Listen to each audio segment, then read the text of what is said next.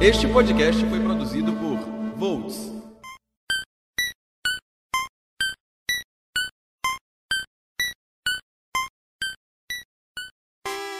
Calma, Leotina.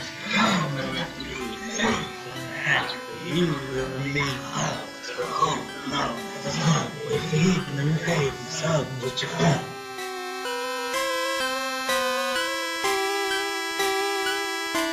É neste clima sombrio, ao som de Hypno's Lullaby, que eu digo pra vocês. Konnichiwa. Yoroshiku onegaishimasu. Muito bem-vindos, pessoal, sejam bem-vindos ao Podcast Otaku número dezesseis, especial de Halloween. Como vocês já devem estar imaginando, né? Nós vamos falar sobre assuntos que mexem com o imaginário popular nessa nossa Creepypasta Otaku. E comigo hoje os meus queridos Lucas Nash. Oi, galera, eu sou o Lucas Nash. Estamos aqui em mais uma edição do Podcast Otaku. E nessa edição a gente vai falar várias histórias aí, creepypastas, histórias de terror do mundo otaku, pra animar aí o Halloween, que provavelmente você não vai comemorar, porque aqui a gente não comemora Halloween, mas como a gente é muito cadelinha, né, filhos do imperialismo americano, a gente acaba não passando em branco a data. E Otávio de Moraes. Oi, galera, aqui é Otávio de Moraes e hoje eu não sou jornalista, sou caçador de bruxas. A gente vai ver aí essas creepypastas otaku, entender melhor essa história, que mais tarde a gente vai ali atrás de uns monstrinhos. Pois é, como os meninos já deixaram bem dito já no começo, né, nosso especial de Halloween tem todo esse, esse olhar mercadológico, né? Mas fica bem claro, né? O Brasil não se celebra Halloween. Halloween é uma data do hemisfério norte, muito forte em países de língua nativa inglês. Temos os nossos elementos de, de, de referência, né? Que, que a, a própria mídia pop, a cultura pop já, já nos trouxe, já colocou já no nosso cotidiano, né? A figura da bruxa, a figura do lobisomem, vampiro, etcétera e tal. E para poder render dinheiro, né? As pessoas entram na vibe do, do Halloween. Esse ano nem tanto, porque não dá pra fazer festa, né? Nós ainda estamos em pandemia. Não dá pra fazer... É, será que eu fazer assim, uma trivia aqui rapidinho? Tá nada a ver, vocês estão ouvindo a gente aqui. Não, não pode nem... Nunca tem ter ouvido, né? Mas aqui no bairro onde eu moro, tinha um produtor de festas que ele tinha a festa dele de Halloween, né? E quando chegava nesse período do Halloween, passava um carro de som quase toda hora na porta de casa anunciando, né? Era a tal da Halloween Death Night, a noite dos mortos. Era muito uh. engraçada a chamada. Era muito engraçada a chamada, entendeu? Era muito engraçada demais, pô, porque ele fazia todo um climão pra na hora ser uma festa toda a base de funk e de é, a rocha, era muito era... Olha, eu sou a favor de Halloween em que a gente se vista de saci pererê, curupira, boitatá, tá? Eu não aceito coisas de, dos Estados Unidos, eu só aceito coisas brasileiras. Nosso dia do folclore, se eu não me engano, é em agosto, não é? Eu não recordo aqui a data agora. Não, olha aí, a gente pro... devia se vestir de saci, de curupira, pegar comidas típicas brasileiras. Não, gente, eu ia falar aqui pros otakus bem ranzinza, essa festa tem tudo a ver com, com festa de terror, né, gente? Funk, brega, tudo que os otakus ranzinza não gostam, então... Realmente uma festa de terror, tudo é dentro do conceito. Seu menino sempre, sempre bem excêntrico nos comentários dele, né? Só, só, só pra confirmar, vinte e dois de agosto é que é o dia do folclore brasileiro, né? Que são esses personagens que o Otávio estava citando. E como esta casa fala de cultura pop japonesa, hoje nós estamos aqui para falar sobre esses, essas influências, né? Do terror, né? Desses movimentos do, do, do submundo, né? No universo otaku, né? E a gente pensou bem, nosso especial são creepypastas, que eu acho que todo mundo gosta de ouvir, né? Todo mundo gosta de, de comentar, né? E de, de, de brincar com elas. E eu Será? Faço... Será que o povo gosta? Eu faço a pergunta de abertura logo pra vocês é... Vocês sabem o que é creepypasta? O que é creepypasta, meu Deus? Creepypastas são umas histórias muito loucas que saem pela internet. E eu posso ser bem sério, noventa por cento não tem nada com nada. Muitas são histórias completamente sem pé nem cabeça, mas eu adoro. As creepypastas são histórias de terror, né? Que surgem na internet. Podem ser tanto histórias que não têm ligação nenhuma com personagens existentes, né, da cultura pop, ou pode ter, né, relações com, com alguns personagens. E assim, realmente tem histórias que são, não tem nem pé na cabeça, mas tem algumas histórias que você para assim, caramba, assim, você, você tem a completa noção que não é real, mas a narrativa é tão verossímil, é tão coesa, que fala assim, meu Deus, de onde é que a pessoa tirou a criatividade pra contar uma história dessa? E hoje a gente vai trazer histórias como essas aqui no podcast, então você aí em casa vai ficar se questionando questionando se é realmente real ou não. Mas, como vocês já estão acostumados nessa nossa segunda temporada, antes de nós entrarmos nas discussões e nas listas, tá na hora do Otaku Shimbun.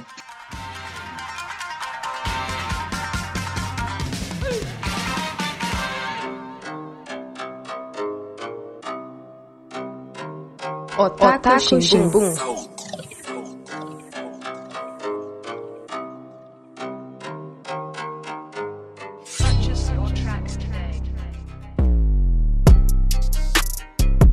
Filme de Demon Slayer bate recorde no Japão em plena pandemia. Kimetsu no Yaiba The Movie teve a maior arrecadação nas bilheterias internacionais na sua semana de estreia. De acordo com a Variety, o filme arrecadou quarenta e quatro milhões com apenas três dias em cartaz lá no Japão. Ao todo, o longa foi exibido em quatrocentas e três salas de cinema do país e já foi assistido por três vírgula quarenta e dois milhões de pessoas. Mas impressionante de tudo isso é que o cinema Cinemas do Japão estão funcionando com a metade da capacidade, mas isso não foi motivo para o filme não bater esse recorde aí, né, gente? É que Kimetsu no Yaiba The Movie tem previsão de estrear nos Estados Unidos apenas em dois mil e vinte e um. Até agora, o filme só está sendo exibido no Japão. Olha, eu fico assim, eu fico espantado com isso, assim, não que a gente não esperasse esse sucesso por parte de Kimetsu no Yaiba, né, Demon Slayer, mas eu fico impressionado que em plena pandemia ele esteja tendo esse resultado, né? Isso aí é óbvio, né? São pautas que a gente pode levantar e questionar a respeito de como é que a pandemia no Japão está sendo observada pelo público, né? Sobre as apostas da indústria em relação a lançar um filme, é, é, sabendo que isso ia provocar um alvoroço, sabendo que isso ia levar as pessoas a, a de certa forma, desrespeitar o isolamento social, porque mais que a gente diga, as redes de cinema estão se programando, metade das pessoas na sala é um ambiente fechado, são duas horas e meia, às vezes a pessoa fica lá dentro, né? E ninguém vai... Às vezes as pessoas espirram, as pessoas tossem, enfim, isso é uma pauta. Mas uma outra pauta que, que, que levanta, que eu acho super interessante nisso, é ver como uma franquia conseguiu se estabelecer de uma forma tal, para nós ocidentais, em um curto período de tempo, que é o Kimetsu no Yaiba. O anime estreou ano passado. Quando o anime estreou, ele já estreou, obviamente, baseado em uma boa venda dos mangás. Os mangás tinham, já tinham um bom público. Aí o anime estoura, ganha reconhecimento internacional durante a sua exibição. Eles anunciam o, o filme. E durante esse período de anunciar o filme e o filme estrear, as vendas do mangá do final do ano para o começo do ano bombaram, ultrapassaram vendas de mangá como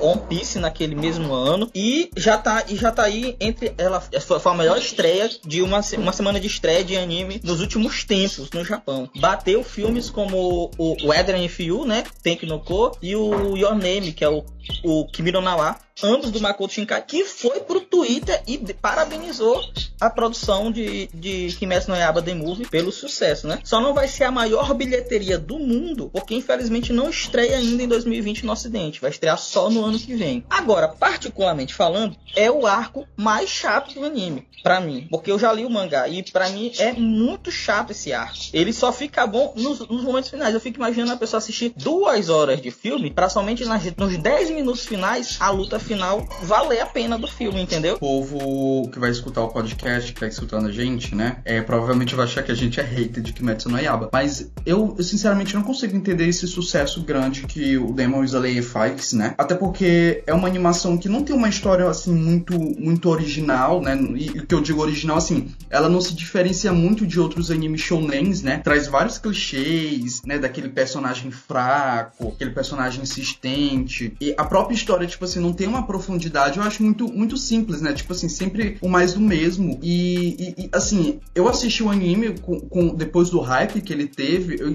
talvez eu esperasse uma coisa muito grandiosa por conta desse esse hype que, que a animação teve, que a galera comentava muito. E eu vi uma animação simples, um, um, um shonen simples, que traz vários clichês do shonen, consegue tratar esses clichês de uma forma ok, mas nada além, assim, de algo surpreendente. Assim, o, o, o ápice da animação vai ter mesmo é ali no final, que a gente tem um, um, cenas assim muito boas, né, de uma ação ali, de um vilão que, que parece ser mais assim, cativante, envolvente, que vai ser gancho, né? É, que, que vai ser gancho, e esse vilão que a gente só vai ter informação, assim, depois do, do, do, do confronto, né? Assim, eu não consegui entender o, o sucesso do, do, do Kimetsu no Yaiba. Talvez eu esteja falando de uma forma muito, muito ignorante mesmo, mas pelo que eu assisti, pelo, pelo, pela bagagem que eu tenho de, de, de produções de anime que eu assisti, Kimetsu no Yaiba é, um, é uma animação muito simples e eu não consegui entender até hoje o sucesso do Kimetsu no Yaiba. Mas também não é... desmerecendo, né, gente? Então, Nash, é, é, eu entendo esse teu raciocínio, eu compartilho dele, e assim, até diria que eu compartilhei dele por muito tempo, muito igual como tu tem esse pensamento. Curti o anime, achei a cena lá da, do, que, que fez o anime ficar destaque internacional maravilhosa, né? Palmas e, e folhas de louro para o estúdio Ufotopo. Mas eu também tinha meu pé atrás porque eu acompanhei o mangá e eu ficava assim, gente, e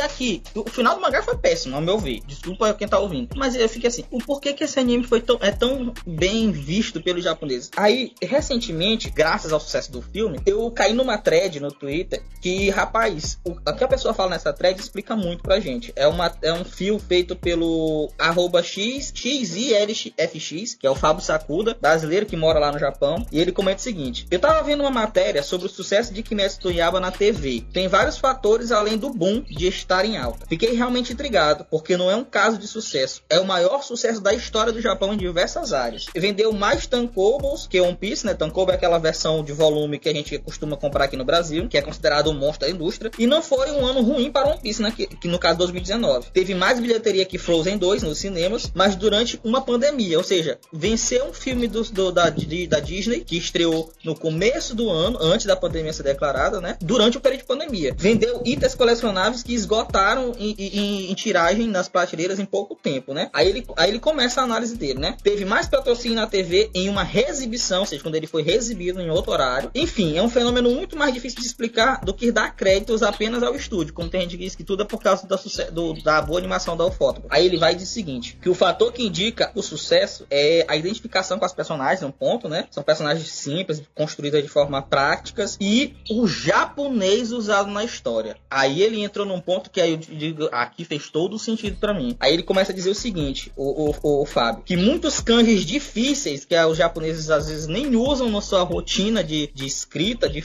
e de, de, de produção de texto, se tornaram comuns, porque a autora, a Gotouge, ela usou esses kanjis, esses símbolos, nas falas das personagens, até porque os personagens estão num contexto de século dezenove, se eu não me engano, ali.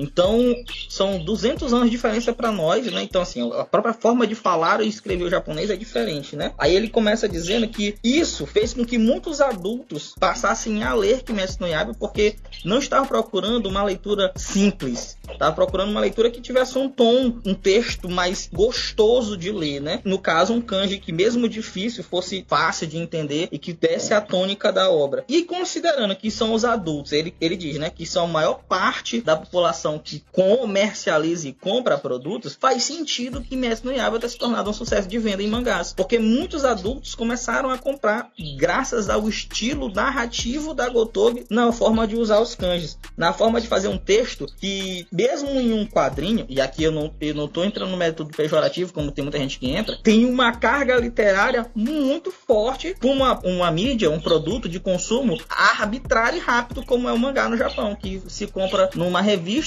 ler a revista na semana seguinte, tu já tá reciclando, porque tu vai só depois juntar e comprar o tankobon pra ficar na coleção, se tu for colecionador. Então acho que esse é o ponto que a gente, enquanto ocidental, não entendeu muito do porquê que Kimetsu no Yaiba fez sucesso. Pela forma de escrita da autora é que ele fez esse sucesso.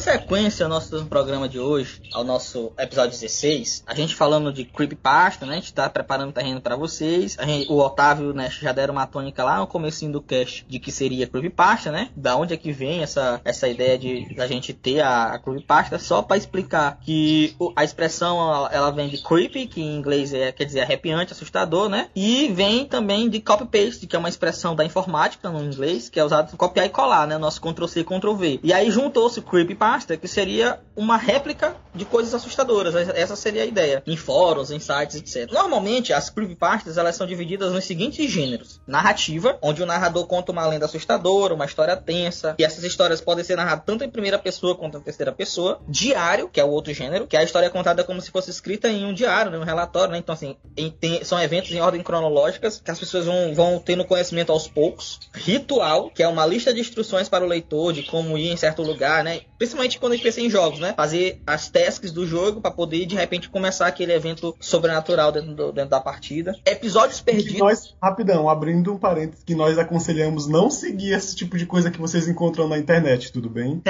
Episódios perdidos, né? Onde o narrador conta uma história de um episódio que nunca antes foi mostrado, no caso de um programa de T V. E não, geralmente programa de T V, né? E que tem coisas macabras envolvendo esses episódios, né? E aí, por alguma razão, isso não, não vai pro ar ou, ou, de, ou fica mal contado. E as duas últimas são vídeos secretos, que seria uma versão do, dos, dos episódios perdidos para conteúdo de web, e hack rooms, ou jogos alternativos, que são essas versões que a gente faz de um jogo famoso e a gente modifica a ROM do jogo e coloca esses elementos, e às vezes esses elementos que são colocados, meu amiguinho, é lá na camada mais sombria da Deep Web que os caras vão buscar as referências. Então, vamos Sim. começar então a discutir as, as creepypastas. Quem começa, vai? Gente, deixa eu começar um aqui. Eu, que, eu quero falar da minha creepypasta favorita. Gosto muito. Eu não sei se, se os nossos ouvintes, eles conhecem o Vocaloid, que o Vocaloid, ele é um software de síntese de voz, né? Que é apoiado pela Yamaha Corporation. O que é que consiste esse Vocaloid? Você é, cria músicas. Você cria músicas dentro do software que você pode fazer as, até as vozes, entende? Então você cria seus próprios cantores. E o Vocaloid, ele é... Ele tem vários personagens, e esses personagens, eles... Eles têm... Cada um tem um timbre de voz diferente, que combina melhor com um estilo de música diferente, e assim sucessivamente. Há muito tempo atrás, saiu na internet... Essa é a creepypasta, viu? Muito bizarra, muito louca, mas vamos lá. Saiu um, um vídeo...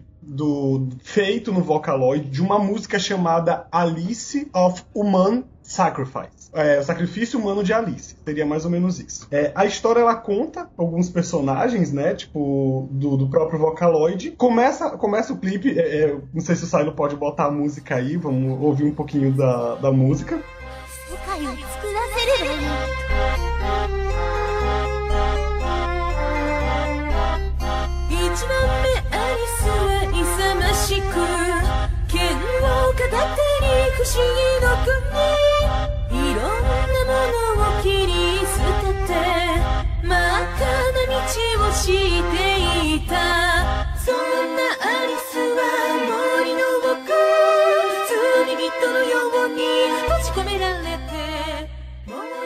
Então, é, essa música, ela fala um pouco sobre um sonho, que ele fala que ele... Começa a ser uma coisa nada a ver com nada. É um sonho reclamando que ele se sente sozinho e tal. E aí eles começam a contar histórias, né? Ele conta a história da, de uma primeira pessoa que faleceu, né? Depois era uma, uma moça, né? Depois fala de um rapaz. Fala de, de um, um casal de gêmeos. E assim sucessivamente. O que é que todos têm em comum? Todos eles têm uma carta de baralho. Todos eles simbolizam uma carta de baralho. O que acontece? Depois foi descoberto que isso foi uma homenagem a um assassinato em série que ocorreu no Japão por volta de mil novecentos e noventa e dois e dois mil e cinco. O que acontece? Foram cinco assassinatos, onde nenhum tinha relação com, com nenhum outro. A única coisa que eles tinham igual é que o, a, a polícia japonesa encontrava no, no local do crime uma carta de baralho. Cada carta de baralho tinha relação com a vítima. Tipo, por exemplo, uma, uma mulher que, que é a primeira que morreu, se vocês... Se vocês forem olhar, a primeira que morreu no, no texto da música era uma mulher muito poderosa e tal, que ela era dona de um grande empreendimento, então ela era simbolizada com a carta de paus. E assim, os outros também. E aí, o que eles encontravam, no, no, os policiais encontravam tanto essas cartas de baralho, quanto a palavra Alice, escrita com o sangue da vítima, nas paredes. Os assassinatos, eles nunca foram descobertos. Até hoje, os assassinatos foram reais. É, realmente haviam as cartas de baralho, o nome Alice escrito na parede, mas ninguém nunca descobriu quem matou essas pessoas até hoje. E aí, recentemente, eu acho que em dois mil e oito, mais ou menos, um homem chamado Suzuki Yuto, ele foi preso pelos assassinatos, depois da morte dos irmãos Oshiro, que na música do, do Vocaloid são os gêmeos, que, é, que são são os últimos personagens que aparecem na música do Vocaloid. Esse rapaz que foi preso, ele era um, um, um sem-teto, né, com alguns problemas mentais, e ele dizia que ele não se lembrava onde é que ele estava no momento dos assassinatos. Ele nunca conseguia se lembrar. E o mais louco é que ele foi encontrado usando o casaco que pertencia a uma das vítimas. Inclusive, na manga do casaco, tinha um pouco de sangue que o resultado deu positivo, que era dessa vítima. Então, tipo, ah, o caso foi finalizado. Não. O que acontece? Esse rapaz, o Suzuki Uto, ele foi liberado porque um abrigo de sem-tetos falou que ele tava lá na noite do assassinato de uma das meninas. E o que o, o rapaz sempre diz, esse, esse rapaz que tem problemas mentais, ele dizia que um demônio negro sem rosto entregou o casaco pra ele. Enfim, até hoje, ainda não foi descoberto quem realmente cometeu os assassinatos. Isso é macabro pra porra, viu? Não, e assim, o mais louco dessas creepypastas é como eu falei no começo, a gente, tem a, comple- a gente tá ali na internet lendo, a gente tem a completa noção de que aquilo tudo é uma invenção, é uma ficção, mas tem esses elementos tão perturbadores e as histórias são tão coesas que você começa a criar essa, essa neura na cabeça, meu Deus, isso é, isso é verdade ou isso é mentira, sabe? Pois você é. Começa a sentir aquele medo, assim, é, é muito louco. Eu fiz uma pesquisa e sim, a série de assassinatos foi real, eu não sei dar certeza se a palavra Alice e, e as cartas de baralho são. Mas o assassinato foi real, tanto que esse caso do sem-teto, do Suzuki Uto, realmente também foi real, e ele realmente dizia que foi um demônio sem rosto que entregou pra ele o casaco, tipo, tinha isso. Ele tinha problemas mentais, claramente, então a gente não sabe. Rapaz, eu acredito. Eu acredito que foi mesmo. Tem, tem muita coisa nesse mundo que a gente não sabe, então eu não boto minha mão no fogo. Às vezes as coisas são sequências de, de coincidências. É o caso desse, dessa creepypasta aqui, que é a da Magical Princess Mickey Momo. É uma garota mágica lá dos anos oitenta. Segura essa, essa marimba pra vocês aí, ó. Há uma crença de que os episódios da animação Magical Princess Mickey Momo está de alguma forma relacionada com ocorrências de terremotos no Japão. O primeiro caso ocorreu em mil novecentos e oitenta e três, usando uma transmissão do episódio quarenta e seis da série, que foi ao ar. Um aviso sobrepôs a transmissão, né? Que lá no Japão, como lá é um país que está sempre em risco de tsunamis e terremotos, quando tem um alerta para a população de que vai ter algum tipo de, de, de dessas catástrofes, né?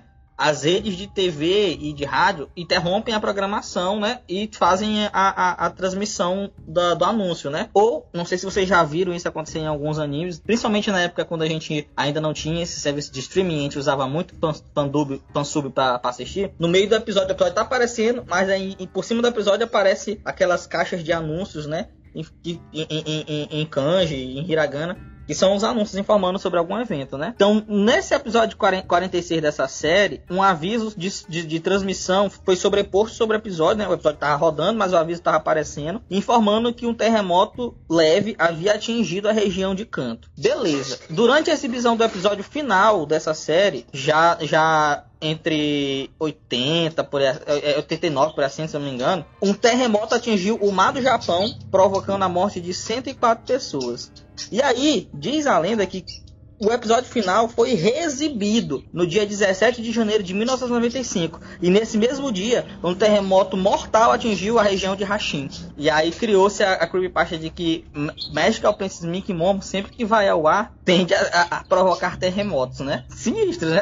Para analisar. Talvez eu esteja com vontade de assistir esse anime. Talvez. Talvez eu esteja com muito medo de São Luís começar a tremer. Estou. E vamos de terremoto no Brasil, né? Depois de assistir. Gente, mas lá no Japão tem muito disso, porque lá ocorre muito de, dessas coincidências de anime, de série que fala sobre destruição, sobre fim do mundo, e ocorrer esse tipo de coisa. Tem muita, tem muita situação também, como o caso da creepypasta que eu falei, de animes que falam sobre assassinato em série, porque o japonês ama esse tipo de coisa, é muito bizarro, e acontecer na mesma época, entendeu? E ter coincidência, e ter que ser cancelado, esse tipo de coisa. Exemplo disso foi Pokémon com, com a, a história das Torres Gêmeas, né? Que teve um, um episódio do Tita Cruel, que teve destruição de torre, e aí por causa disso o pessoal... Foi não... bonito esse episódio mesmo. Pois é, tipo, ocorre muitas dessas coincidências e a galera lá é muito, tipo, acredita muito nisso, saca? Então realmente é muito bizarro. Aí... continuando aqui, eu vou trazer mais duas aqui do Japão antes da gente vocês trazerem de vocês. Uma é do Sazae-san, que é uma animação clássica, clássica, clássica do Japão, que está há quarenta e quatro, quarenta e quatro, não, acho que já está com cinquenta anos no ar.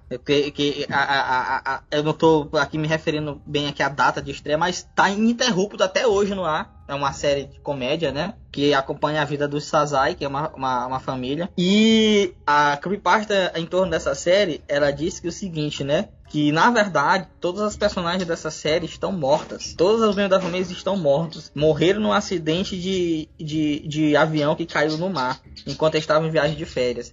E que é por isso que todo mundo, todos os membros da família, têm nomes relacionados a coisas do oceano. Sinistro, né? Ah, que bizarro, gente.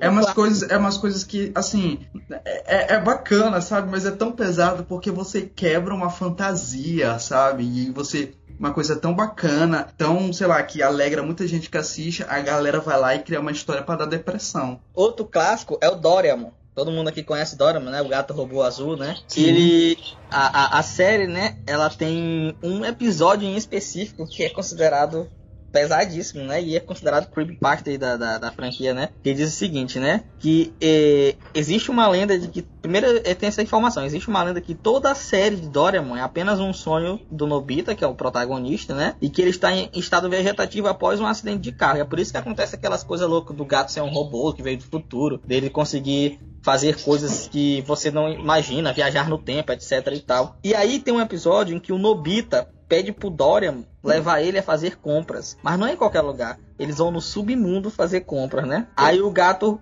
robô faz um, um... abre um portal, eles vão pro submundo. E lá eles encontram pessoas que falam, ficam falando em uma linguagem inteligível, murmurando, né? E aí eles entram numa sala, né? Onde tem um, um, um, um globo da Terra, né? Um globo terrestre, né? E esse globo, ele é todo cheio de fendas por onde escorre sangue. E aí o, o, o Nobita e o Doraemon ficam tão aterrorizados que eles começam a chorar. E aí o episódio para de repente e corta direto para a tela de créditos e os créditos começam a subir. Esse episódio só foi exibido uma vez e depois sumiu, não apareceu mais, não tem mais essa referência desse episódio em lugar nenhum de Doraemon para as pessoas assistirem. Ah, pra lá.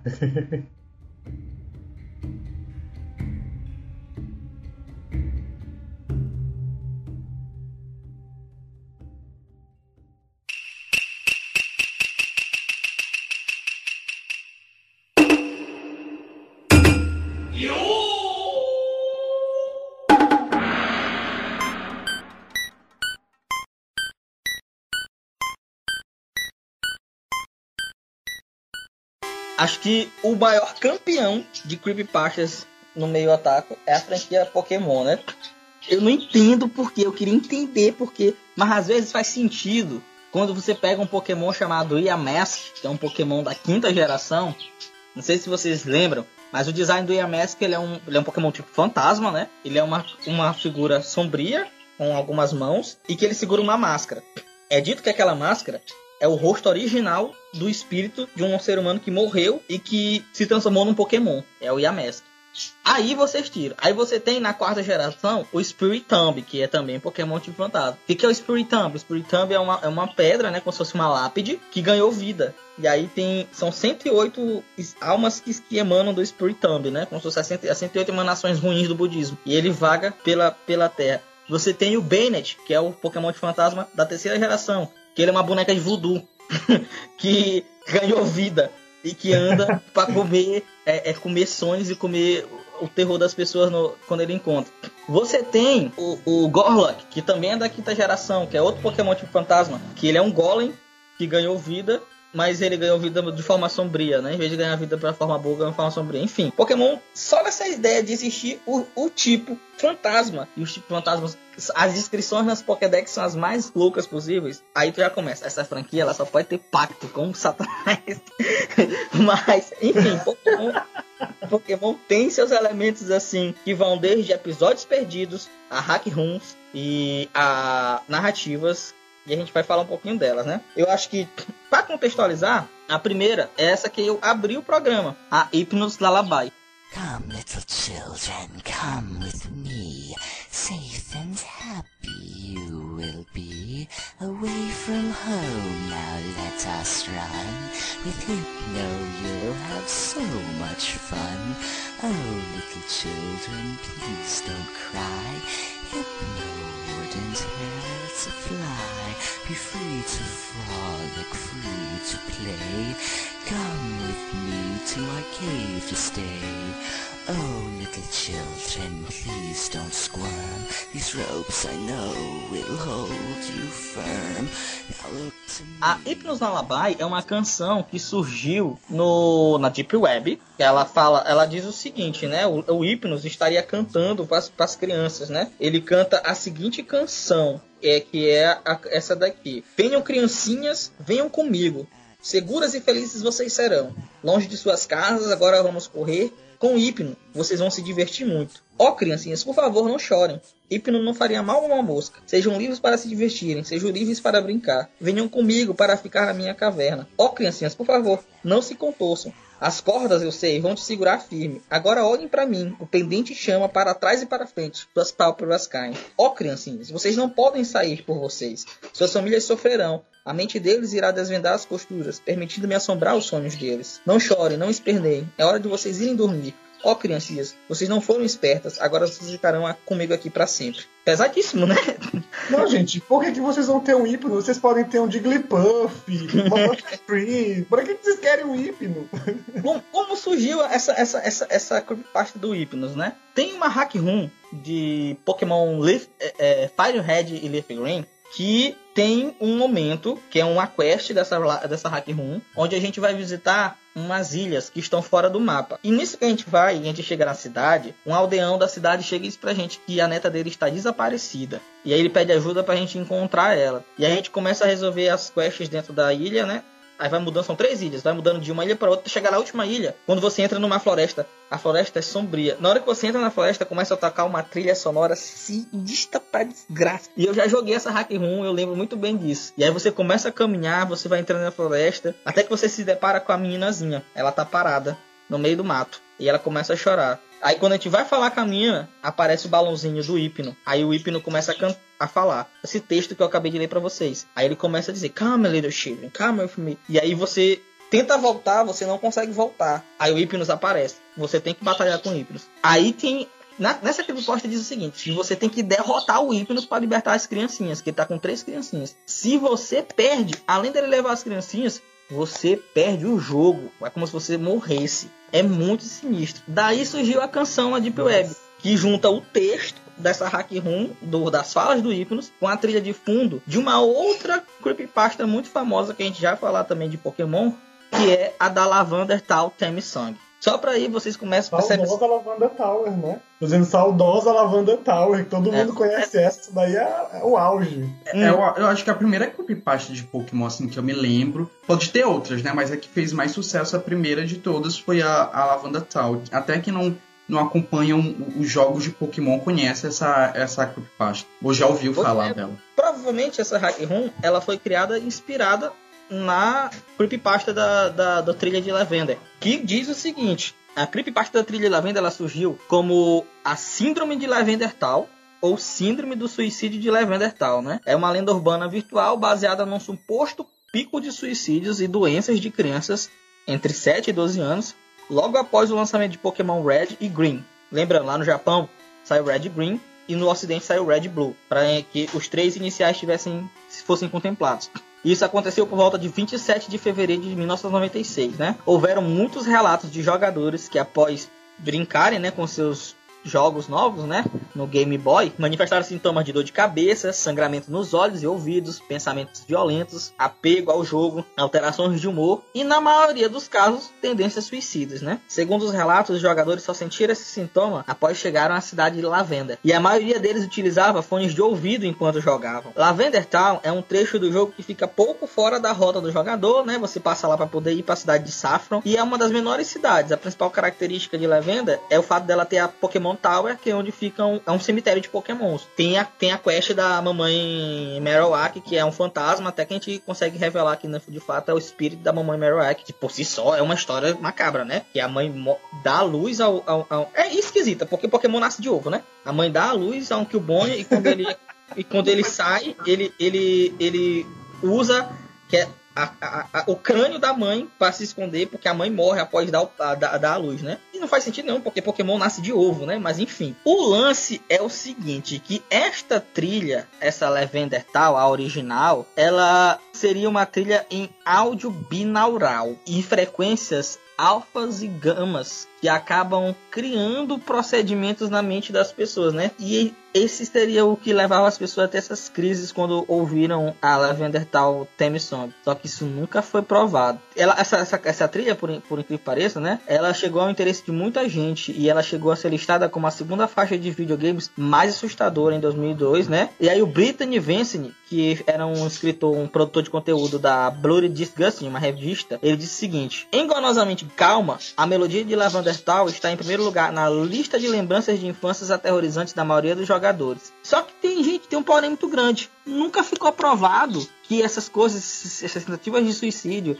esses ataques violentos, essas crises que as crianças tinham, sangramento, aconteceu. Não existe nenhum relato jornalístico e nenhum boletim médico de entrada de crianças e adolescentes em massa em hospitais no Japão entre o primeiro semestre de noventa e seis, que corrobore a creepypasta da, da, da Lavender Town Theme Song. Mas até hoje, quando a gente escuta tan, tan, tan, tan, tan, tan, tan, as pessoas lembram dessa creepypasta. E o que vocês acham disso? Não, assim, é, tu falou que não teve nenhum caso, né, das crianças que, sang- é, que sangraram, então nenhum caso, nenhuma notícia jornalística nem nada, mas ainda assim a gente vai lá e acredita. A gente acaba acreditando, porque esse povo, eles conseguem nos pegar com essas histórias. E Pokémon, assim, eu acho que de todas as animações japonesas, ela é uma das que mais rende creepypastas na internet, histórias de terror, é Pokémon. Exatamente porque a, a história de Pokémon, a animação, é sempre aquela coisa fofinha, sempre aquela coisa bonitinha. A gente não tem quase nada assim de algo, algo mais obscuro, algo negativo dentro da animação. Então, é muito mais interessante e muito mais perturbador você pegar esse universo e você perverter ele. Isso vai chocar muito mais as pessoas. Porque a creepypasta, além dela trazer histórias de terror, né, o objetivo de dar medo, é também trazer esse, esse choque, né? Exatamente porque você não espera uma história tão pesada daquela de um universo que, que você vê de uma forma tão positiva. Por exemplo, vamos pegar Digimon, que você já tem passagens assim que, que trabalham essa coisa mais obscura, seja do, do universo, seja dos personagens. Você não tem creepypastas de Pokémon ou de Digimon. Se tem, não são conhecidas. Claro que deve ter algumas, tem né? Uma, tem uma. Tem uma, né? Olha, já tá me cortando aqui, gente. Acabando com o meu, meu argumento. Mas ainda assim, você não tem tantas creepypastas. E eu nem sabia que tinha. Se tem, não são tão famosas assim como de Pokémon. Exatamente porque Pokémon te dá todos os elementos. É uma história é, fofinha, tudo bonitinho, tudo tal. E também tem a questão das mitologias do, do, dos Pokémons também, né? Por exemplo, tem a questão dos Pokémons fantasmas. Que você, você tem um, um, um certo, uma certa informação de onde é que aquele Pokémon surgiu e blá blá blá. Mas ainda assim são, são informações muito abertas que te dá muito espaço para você criar histórias em cima daquilo, né? Então eu acho que Pokémon ali é, é um universo que dá muito para você perverter, para você criar várias histórias mirabolantes, assim. Você entra na internet e você tem várias. Tem a história do Ash, que o Ash não envelhece porque ele tá em coma desde a da queda que ele sofreu no primeiro episódio. O Ash, sabe? São histórias muito, muito loucas. Então, antes da gente continuar Pokémon, eu falei que tem uma creepypasta de Digimon. Eu vou contar essa creepypasta. Eu ouvi essa creepypasta há muito tempo. Hoje em dia, acho que é muito difícil de encontrar ela e é por isso que às vezes a gente acaba nem tocando nessa, nesse assunto. Mas, óbvio, ela é uma creepypasta que a gente consegue provar por A mais B que ela não é verdade. Mas, mesmo assim, muita gente comprou essa ideia na época. E ela é o seguinte. Na primeira versão de Digimon, a clássica, aquela lá que a Angélica canta, né? Como é que começa a série? A série começa com os meninos no acampamento de verão da escola, né? Que é uma tradição do curr- curricular do Japão, né? Atividade extracurricular famosa lá no Japão. E, de repente, eles são atraídos, né? Eles recebem os Digivices e eles são atraídos pro Digimundo a partir de um... como se fosse uma tsunami que acontece dentro do rio, né? Que engole eles e eles vão parar no mundo digital. A creepypasta diz que os produtores de Digimon, quando eles pensaram numa nova franquia para poder concorrer com Pokémon, eles foram atrás de alguma história para usar como referência. E a história seria a história de um grupo de crianças que e também estava num, num passeio escolar, isso num, numa, cidade, num, numa região interiorana do Japão, né? Não era na região metropolitana. E havia uma, um forte, uma, uma forte tempestade que ia acontecer, né? Só que a, a escola desconsiderou o aviso e tudo mais, e as crianças foram fazer essa atividade de acampamento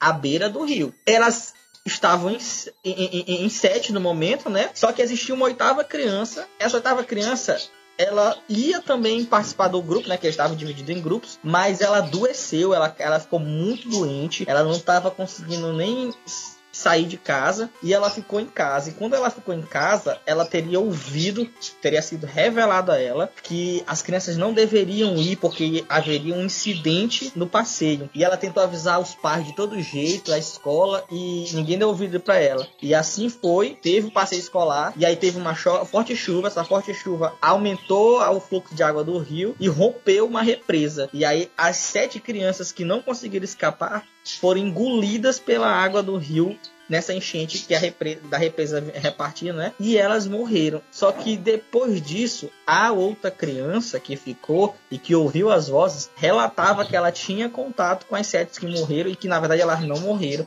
que elas tinham sido levadas para um outro mundo e que elas estavam precisando de ajuda para poder voltar para o mundo real. E é daí que teria surgido a ideia de Digimon, dessa questão dos meninos serem levados para o Digimundo através de uma torrente de água. Sinistra demais essa campanha. Eu nunca mais vou assistir o primeiro episódio de Digimon da mesma forma. Nunca mais. Não, isso lembra muito a creepypasta também de Caverna do Dragão, né? Que todos eles estão mortos, e, e que eles estão ali meio que no, no purgatório, é, entre céu e inferno, que Vingador é, é Jesus e que... Ah, eu amo essa muito creepypasta. Essa é. é muito clássica mesmo, né, bicho? Tá doido. Voltando pra Pokémon, eu acho que a mais popular, embora seja a mais conhecida, a mais famosa, a mais antiga, seja a, a, a Lavender e tal, a mais popular entre otakus e não otakus é a creepypasta do Porygon, que nem é tão creepypasta assim, né, porque virou notícia internacional, tudo, virou matéria em jornais e tudo, que é do episódio de mil novecentos e noventa e sete, o episódio que foi lá em dezesseis de dezembro de mil novecentos e noventa e sete, que é Porygon, Soldado Elétrico, onde seiscentos e trinta e cinco crianças japonesas foram internadas juntas, né, no mesmo período, né, com crises epiléticas, e que o motivo dessas crises epiléticas teria sido o efeito de animação estroboscópica que acontece em determinado momento do episódio, que é quando o Porygon é, está sendo perseguido pela equipe Rocket, a equipe Rocket dispara um míssil, ele, o evento acontece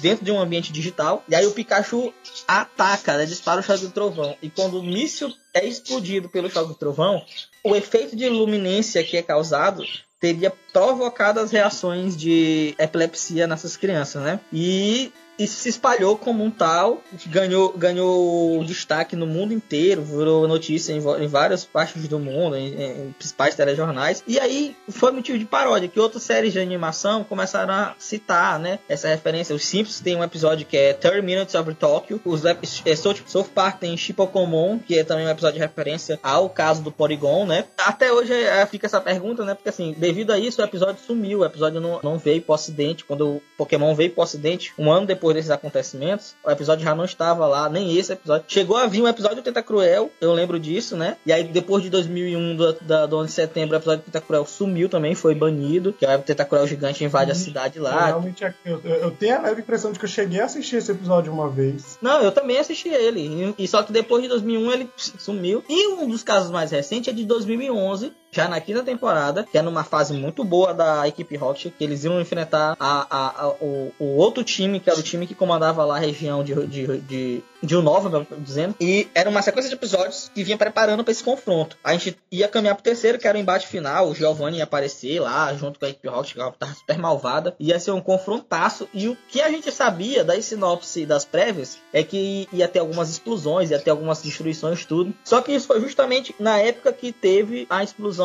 da usina nuclear de Fukushima. Aí o episódio não foi pro ar devido ao, ao, aos desastres, né? E quando tudo normalizou e que as animações voltaram a ser exibidas no, de novo, esse episódio foi pulado. A equipe de produção seguiu pro episódio seguinte, e esse episódio foi pulado porque eles não queriam associar, naquele momento de catástrofe da cidade, né, um episódio tão violento, né? Só que depois disso, quando saíram os Blu-rays e saíram os demais conteúdos relacionados a essa temporada, esse episódio foi esquecido. Então existe um buraco enorme dentro que dentro da, da, dessa temporada, que é esse episódio que seria o desfecho dos eventos da batalha entre as duas equipes vilãs da região, na região de Unova. Tem gente que diz que o episódio foi, não foi pro ar porque ele não estava pronto. Outros dizem que ele se perdeu durante o terremoto e a tsunami que ocorreu em várias partes. Muitas lendas, muitas histórias, né? E aí, o que, é que vocês têm a dizer sobre isso? Não, gente, como eu falei, sempre tem essas coincidências desse, dessas situações ocorrerem com o anime. Os animes, eles normalmente eles têm essa temática um pouco mais de destruição, de batalha e tal. Tem muito anime sobre isso, então é muito, não é incomum ocorrer essa situação de uma catástrofe e tá passando um anime sobre destruição na T V ou algo assim. Principalmente no Japão, né, que os animes passam com mais frequência do que aqui. Então, dá pra criar esse tipo de creepypasta, esse tipo de coincidência, diga-se de passagem, né?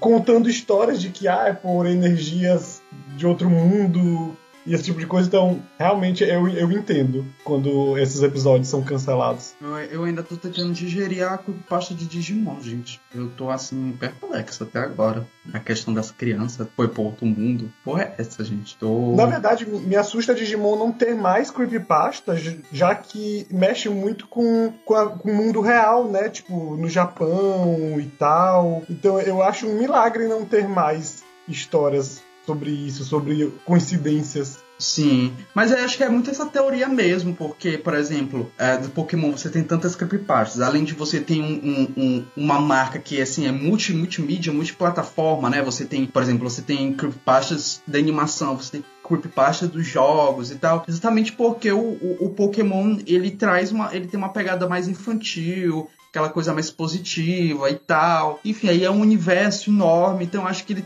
dá muito mais margem pra você criar creepypastas, né? Estimula muito mais a criatividade da galera pra criar e contar essas histórias.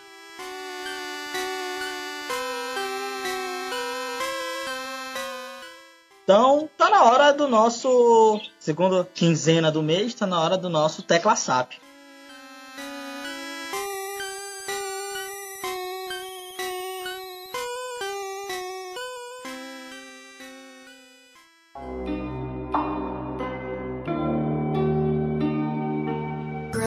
Tecla S A P. É nesse clima de creepypastas, de coisas do além, que o Tecla S A P de hoje traz essa cena bem aqui. Primeiro, em japonês. Soga, tsunari anta Shinigami de. Sono Soul Society とかいうところからはるばる悪霊退治にやってきたってわけか。ってことはさっきのバケモンがその悪霊であの女の子を襲ったと。よし、信じよう。信じられるかボケ！貴様、幽霊が見えるくせに死神の存在は信じぬというのか。当たり前だ。あいにく今まで死神は一回も見たことがねえんだ。見えないもんは信じない主義なんでね。今見ているではないか。てめえが人間じゃねえってとこまでは認めてやる。ただし、死神ごっこはよそでやる。わかったな、クソガキ。お先おったな爆動の位置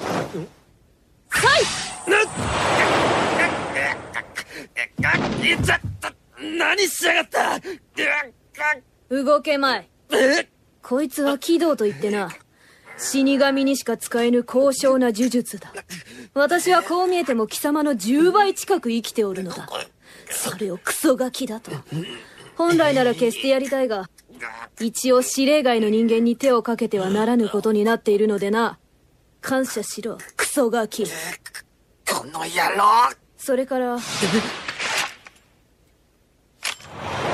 あ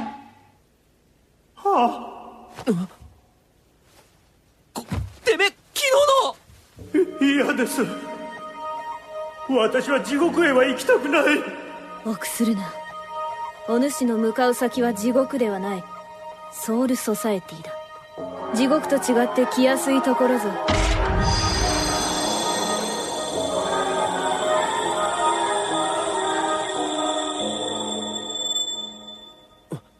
どうなったんだ今のやつ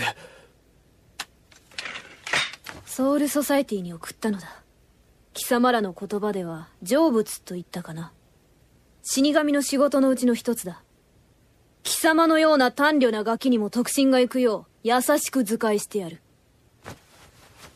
いいかこの世にはに種類の魂魄がある。一つはプラスと呼ばれる通常の霊。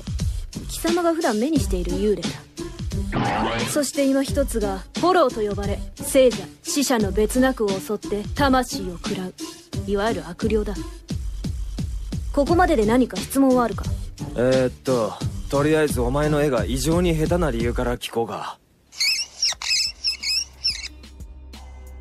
Vocês pegaram aí a referência, né, dos nomes aí. Aí é o Kurosaki Ichigo, é a Kuchiki Rukia. Nós estamos falando de Bleach. Bleach, né, do Tite Kubo. Tem como pano de fundo mundo espiritual, Shinigamis, espíritos. Vamos ouvir a cena em português. Tá legal. Então você é uma ceifeira de almas. Uhum. E está me dizendo que foi enviada pra cá numa missão por algo chamado Sociedade das Almas. Uhum. Pra lidar com demônios como aquele que nós vimos na rua hoje. Uhum. Que estavam atrás da alma daquela menina. Uhum. É tudo tão verdadeiro pra mim quanto a fada do dente e porcos voadores! Como se atreve? Por que você não acredita em ceifeiro de almas se admitiu que pode ver espíritos? Acontece que eu nunca ouvi falar de ceifeiro de almas e achei que a sua história é um pouco incrível demais. Eu não acredito em nada que eu não possa ver. Mas você está me vendo, não está? Bom, é verdade. E eu concordo com o fato de que você não é humana. Então por que não vai brincar de ceifeira de almas em outro lugar, hein? Tá bom? Pirralhinha. Cai fora, vai. Sou uma pirralhinha, não sou? Baco do número um! Hum? Sai!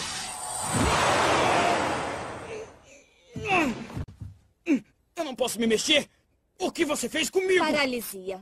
Eu usei em você o que chamam de Kido. É um poder de alto nível que só nós, os ceifeiros de almas, podemos lançar. É inútil lutar contra ele. Você só está desperdiçando energia. Eu posso parecer jovem para você, mas vivi quase dez vezes a sua vida. Eu o mataria aí mesmo pelos seus insultos se não fosse contra as minhas ordens. Portanto, pirralhinho, seja grato. Você é corajosa, hein? E agora? Oh. Hã? É aquele fantasma de ontem! Não, por favor! Eu não quero ser mandado pro submundo! Não se preocupe. Você está destinado a um lugar melhor. A Sociedade das Almas. Lá sua alma ficará em paz. Aonde ele foi? O que você fez com ele? Enviei o espírito dele para a Sociedade das Almas. Uma das principais responsabilidades de uma ceifeira de almas. As pessoas daqui às vezes chamam de transmutar. Agora explicarei por que eu estou aqui e usarei palavras pequenas para que você possa entender. Existem dois tipos de espíritos nesse mundo. O primeiro são os espíritos normais, chamados Houlis. Os fantasmas que você vê normalmente são desse tipo. O segundo tipo são espíritos do mal, conhecidos como Hollows. Os Hollows atacam pessoas vivas ou mortas para devorar suas almas. Alguma pergunta antes de eu continuar? Em primeiro lugar, por que os seus desenhos são tão ruins? Ah! Vai me pagar por isso! Bom, essa cena é a cena do episódio um, é a cena do, da Rukia e do Ichigo no quarto do Ichigo, né? Quando, quando ela vai explicar pra ele, né? O que são os Shinigamis, né?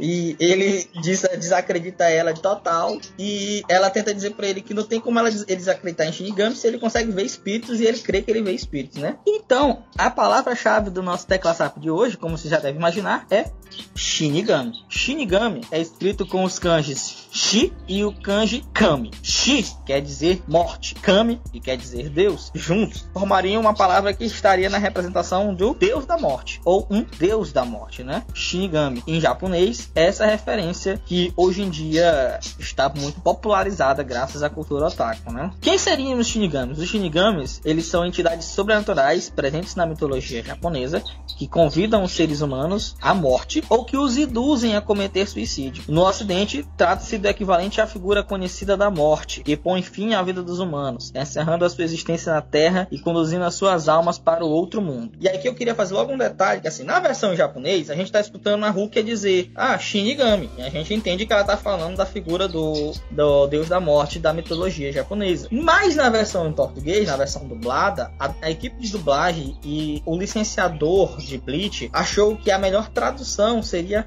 ceifador da morte. Então a gente tá ouvindo o Ichigo falar, ah, um ceifador, né? Da onde vem essa imagem do ceifador, que é muito popular no ocidente? Antes da gente seguir, essa imagem, ela é originária do século treze, né, da mitologia celta. É o Ankou, que é uma figura esquelética que é considerado o guia das almas, e ele se parece, se personifica dessa forma clássica que a gente conhece, né, uma figura envolta em um manto preto, sem rosto, que a gente não consegue ver, e que carrega uma foice, né, que é uma, um, um instrumento de, de, de agricultura na mão. Essa figura, ela tem, ela também tem referências no Titã Cronos, que tem como arma principal uma foice, né? E o Cronos matava seus filhos. Tem o, o movimento artístico medieval conhecido como Memento Mori, que também baseou muito isso. E popularizou-se que a figura dos Shinigamis também estaria relacionada a esse ser que vem conduzir a morte, né? E é por isso que na versão dublada de Bleach optaram por traduzir Shinigami para Ceifeiro da Morte. Eu particularmente achei completamente desnecessário essa tradução. Eu acho que se tivesse mantido o termo Seife, é, é, Shinigami, faria mais sentido. Até porque outros elementos da franquia na, da, na dublagem permaneceram, como os Quincy,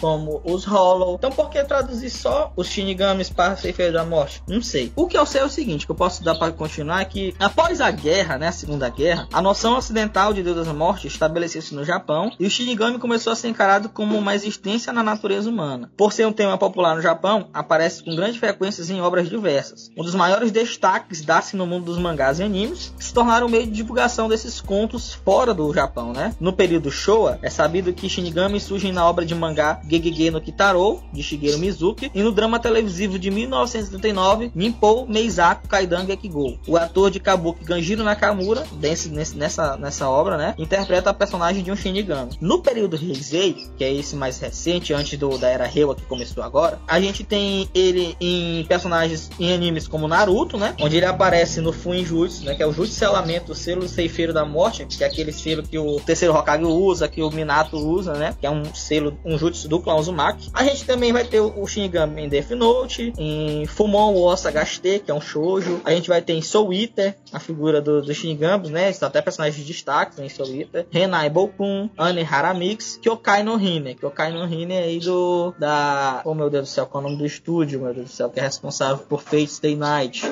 Eu não vou lembrar agora o nome do estúdio. Enfim, são assim, então assim, aparecem diversos elementos da narrativa, da mídia japonesa, essa figura, né? Provavelmente, em termos de mitos sobrenaturais japoneses, o Shinigami, ele é a figura mais popular fora do Japão. A gente tem outros, a gente tem as Ashikiwarashi, tem as Mononokes, tem os Ayakashis e por aí vai, os Yokais, mas os Shinigamis são as criaturas da, do sobrenatural japonês mais famosas, por isso que eles foram a palavra-chave de hoje no Tecla Sap. Vocês têm algo a dizer sobre Shinigamis, crianças? Não, só que eu gostei muito do assunto com a nossa temática aí. Gostei demais. Tava pensando muito no Shinigami de Death Note, quando tu falou, quando tu comentou sobre. Ah, de qual Death Note? Do anime ou do filme da Netflix? Do anime. Ah, é, ah falando em Shinigami, Bleach vai voltar ano que vem, então, gente, quem tá esperando, aguardem aí. Eu sei que muita gente não, que o povo odeia o arco que vai vir agora, mas vamos, vamos aguardar. E eu acho que o, o estúdio do, do Fate... do Fate é, é o Type Moon, não é? Isso, Type Moon. Olha lá, informado, Type Moon.